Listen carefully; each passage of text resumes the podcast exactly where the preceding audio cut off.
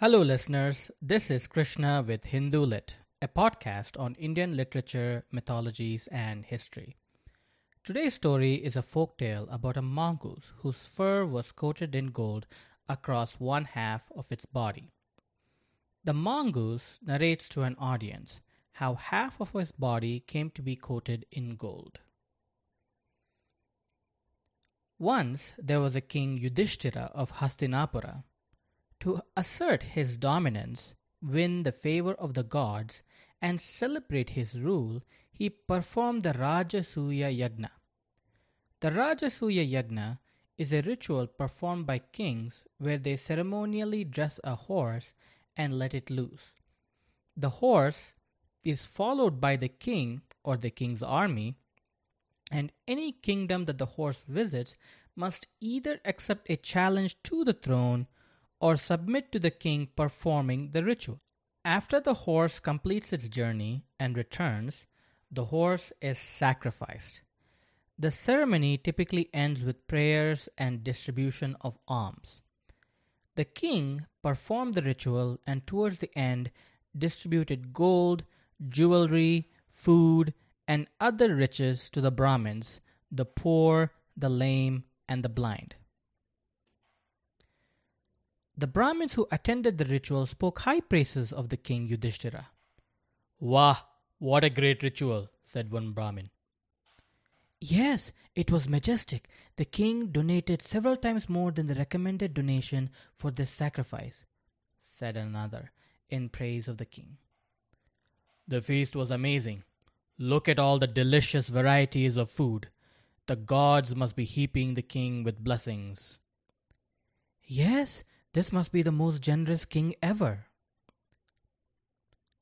Suddenly, a mongoose walked into the area where the ritual was performed.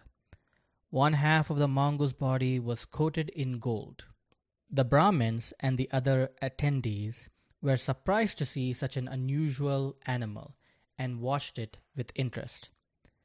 The mongoose then rolled its body on the ground where the ritual was conducted. After a short pause, the mongoose posed. After a short pause, the mongoose spoke. This sacrifice isn't the greatest. I know of a Brahmin whose sacrifice was much greater. The Brahmins who attended the king's ritual were surprised to hear this and asked the mongoose, How can any sacrifice be greater than the king's? It was conducted splendidly. Look at all the riches that the king has given away. Look at the food. Observe the religious rites that the king has followed. He has been so judicious. How can there possibly be a sacrifice greater than this? Where has there ever been a person more generous than Yudhishthira? The mongoose replied, You are correct. Yet the Brahmin's sacrifice was greater. By comparison, this sacrifice by the king is nothing. On hearing this, one of the Brahmins asked, You slight the king without giving an explanation. We who are attending and witnessing this great ritual are learned men. Tell us about this Brahmin and his sacrifice that you speak of. We wish to be enlightened. So be it, said the mongoose. Let me tell you the tale of how half of my body turned to gold.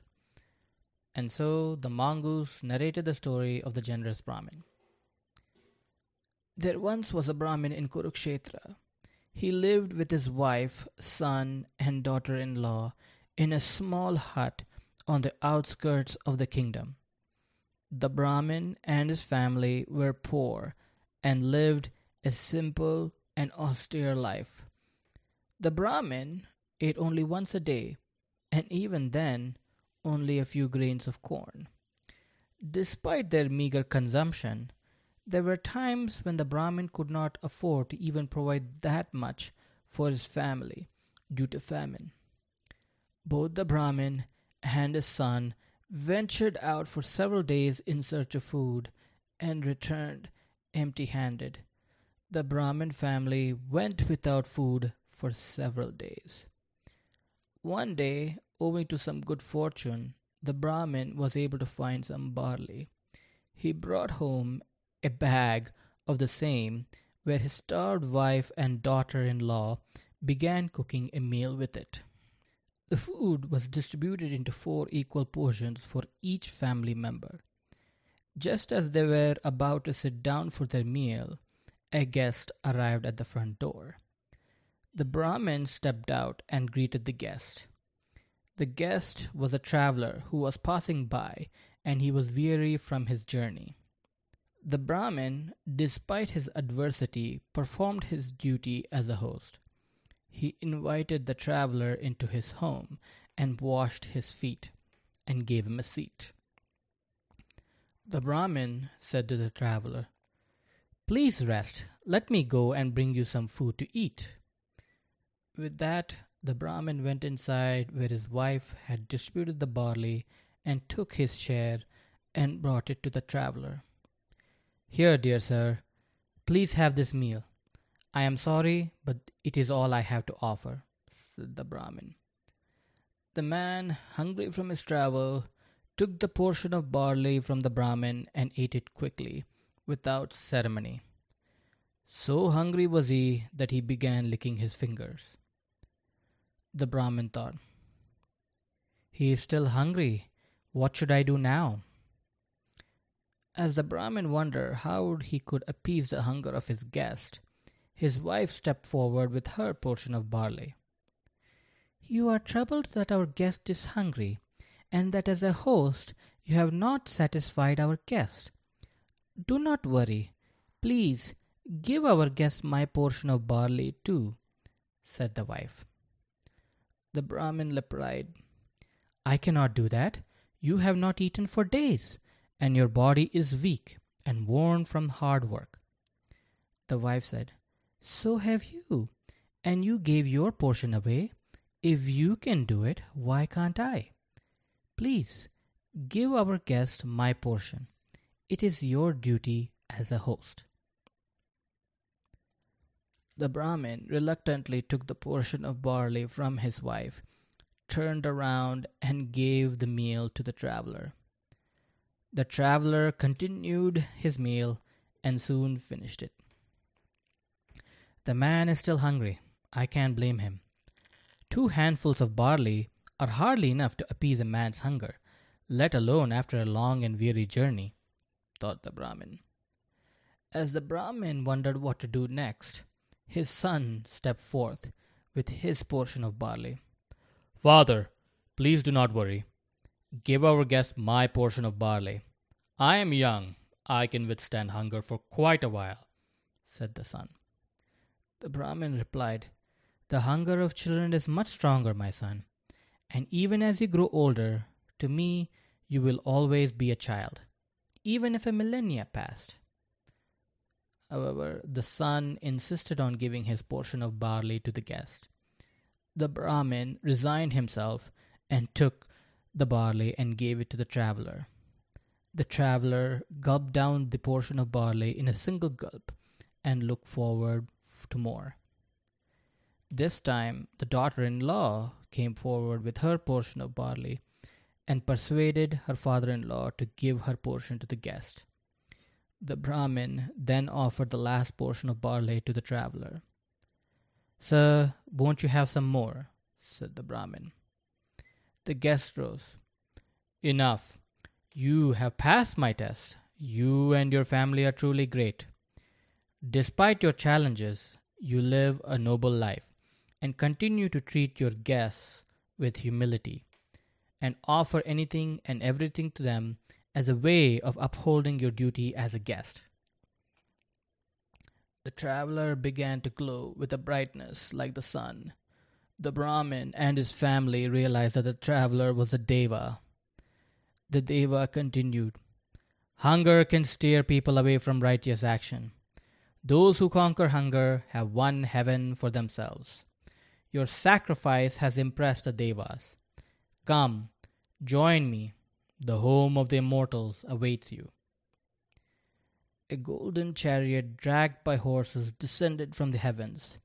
The Deva took the fam- the Deva took the Brahmin and his family on the golden chariot and ascended to heaven. The mongoose continued. The mongoose continued his story. I was a witness to these events. After the deva took the Brahmin and his family, I went into the Brahmin's home where he had served the guest. There were some granules of barley on the floor. I rolled my body over the barley, and lo, half my body turned to gold. Ever since, I have visited every sacred ritual and ceremony, and rolled my body on the grounds where a great sacrifice was conducted. Alas, my other half has never turned to gold. As the mongoose concluded the story, he started walking away from the ceremony conducted by the king. As the Brahmins who were listening to the mongoose's story watched him leave, the mongoose said, I think I will never succeed. The Brahmin's sacrifice was great indeed. That ends our story about the golden mongoose. Let's discuss some of the themes of this story. Why are the Brahmin and his family's sacrifice viewed as superior to that of the king? Why do the Devas bless the Brahmin's family and take them to heaven, yet don't even offer their presents to the king's event? After all, the Brahmin merely served one person. The king served hundreds of people.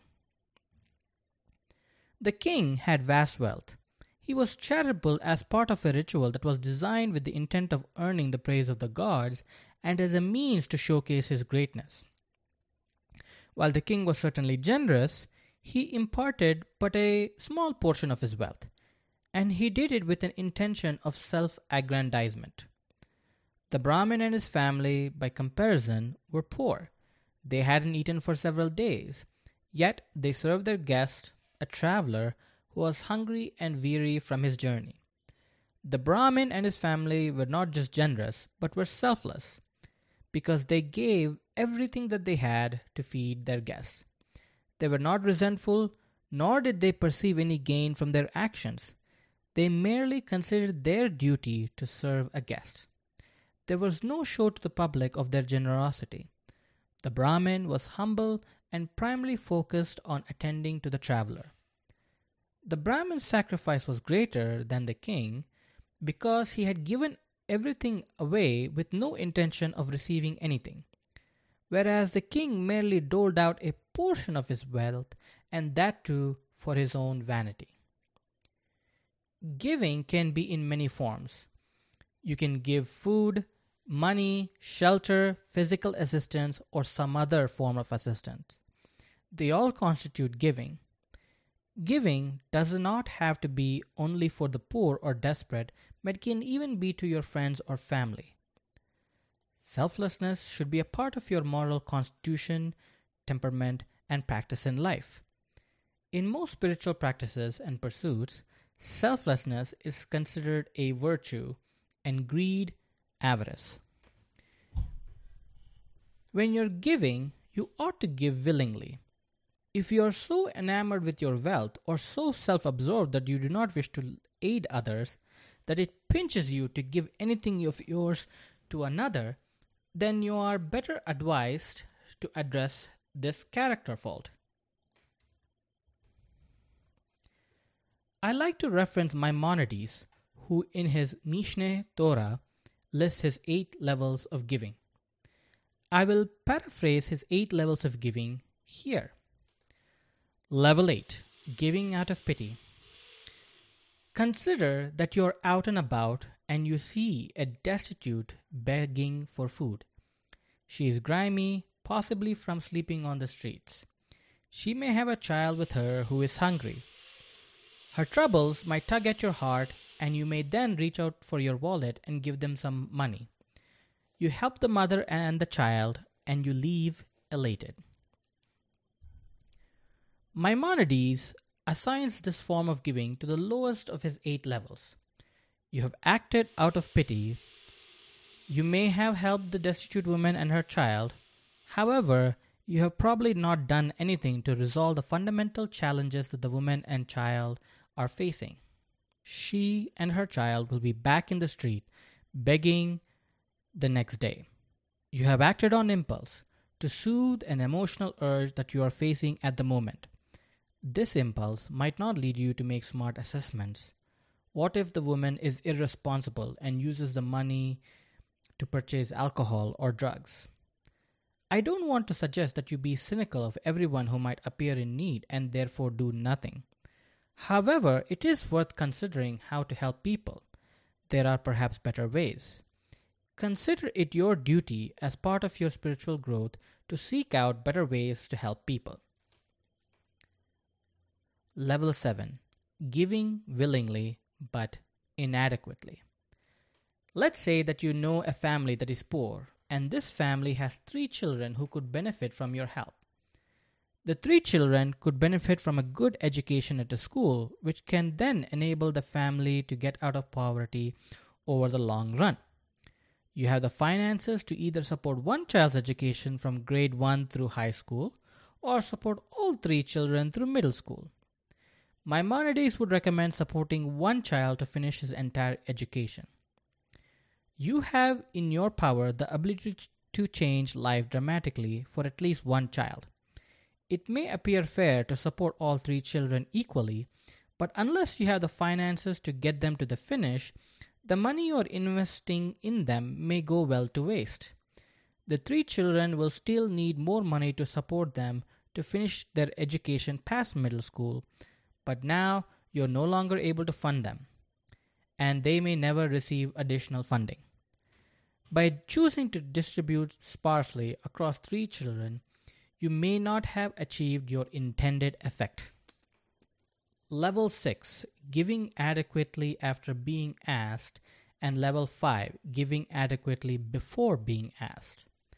I have lumped these two rules together as there is only one key distinguishing element that is, you are asked for assistance versus you volunteer the assistance. Maimonides assigns voluntary assistance to a higher stature than the assistance when asked. People who need help can sometimes be prideful or ashamed to ask for assistance. Because of it, some may never even ask. Maimonides is directing you to be observant of the needs of your fellow man and volunteer your assistance. Save others from their shame or pride and offer assistance with humility. Level 4 Giving publicly to an unknown recipient and level 3 giving anonymously to a known recipient. There is nothing wrong with giving money in a public or broadcasted fashion, but we must refrain from it being a venue for stroking one's ego. Let us not be politicians who take pleasure in cutting ribbons as a photo opportunity and instead be humble in our giving. For this reason, Maimonides suggests donating anonymously. The distinguishing element between a known versus unknown recipient is that with a known recipient, you have some idea of their needs and can properly judge how to assist the person and can be confident that the money will not be used for ill. Level 2 Giving anonymously to an unknown recipient via person or public fund that is trustworthy, wise, and can perform acts of giving with your money impeccably. This form of giving is better than other forms because 1. You aren't drawing attention to yourself and stroking your ego by aggrandizing to the public. 2. You are giving to a person or organization that is invested in ensuring appropriate usage of your money for the intended purpose, and the money therefore will not be used adversely. And finally, 3 you are helping someone with who you have no connection.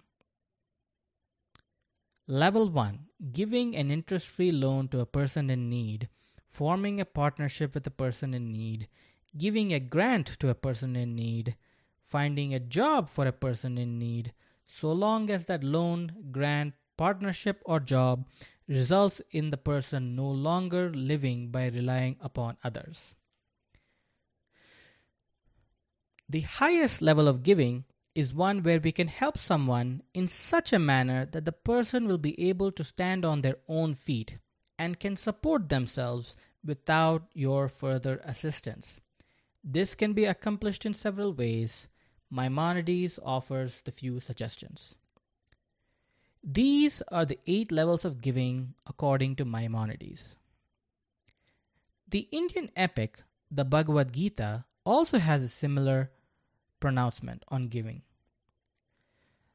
दातव्यम इति यद दानम दीयते नुपकारिणे देशे काले च पात्रे च तद्दानम सात्विकम स्मृतम Charity given to a worthy person simply because it is right to give, without consideration of anything in return, at the proper time and in the proper place, is said to be in the mode of goodness. Yat tu प्रत्युपाकरातं फलम् उद्दिश्य वा पुना दीयते च परिक्लिष्टं तद्दानं राजसं श्रितम्। But charity given with reluctance with the hope of a return or in expectation of a reward is set to be in the mode of fashion आदेश काले यद दानम byasha cha diyate asatkritam avagnatam tat tamasam udahritam and that charity which is given at the wrong place and the wrong time to unworthy persons without showing respect or with contempt is held to be of the nature of ignorance. That concludes this episode of the podcast. Please join us again next time for more stories on Indian literature, mythologies, and history.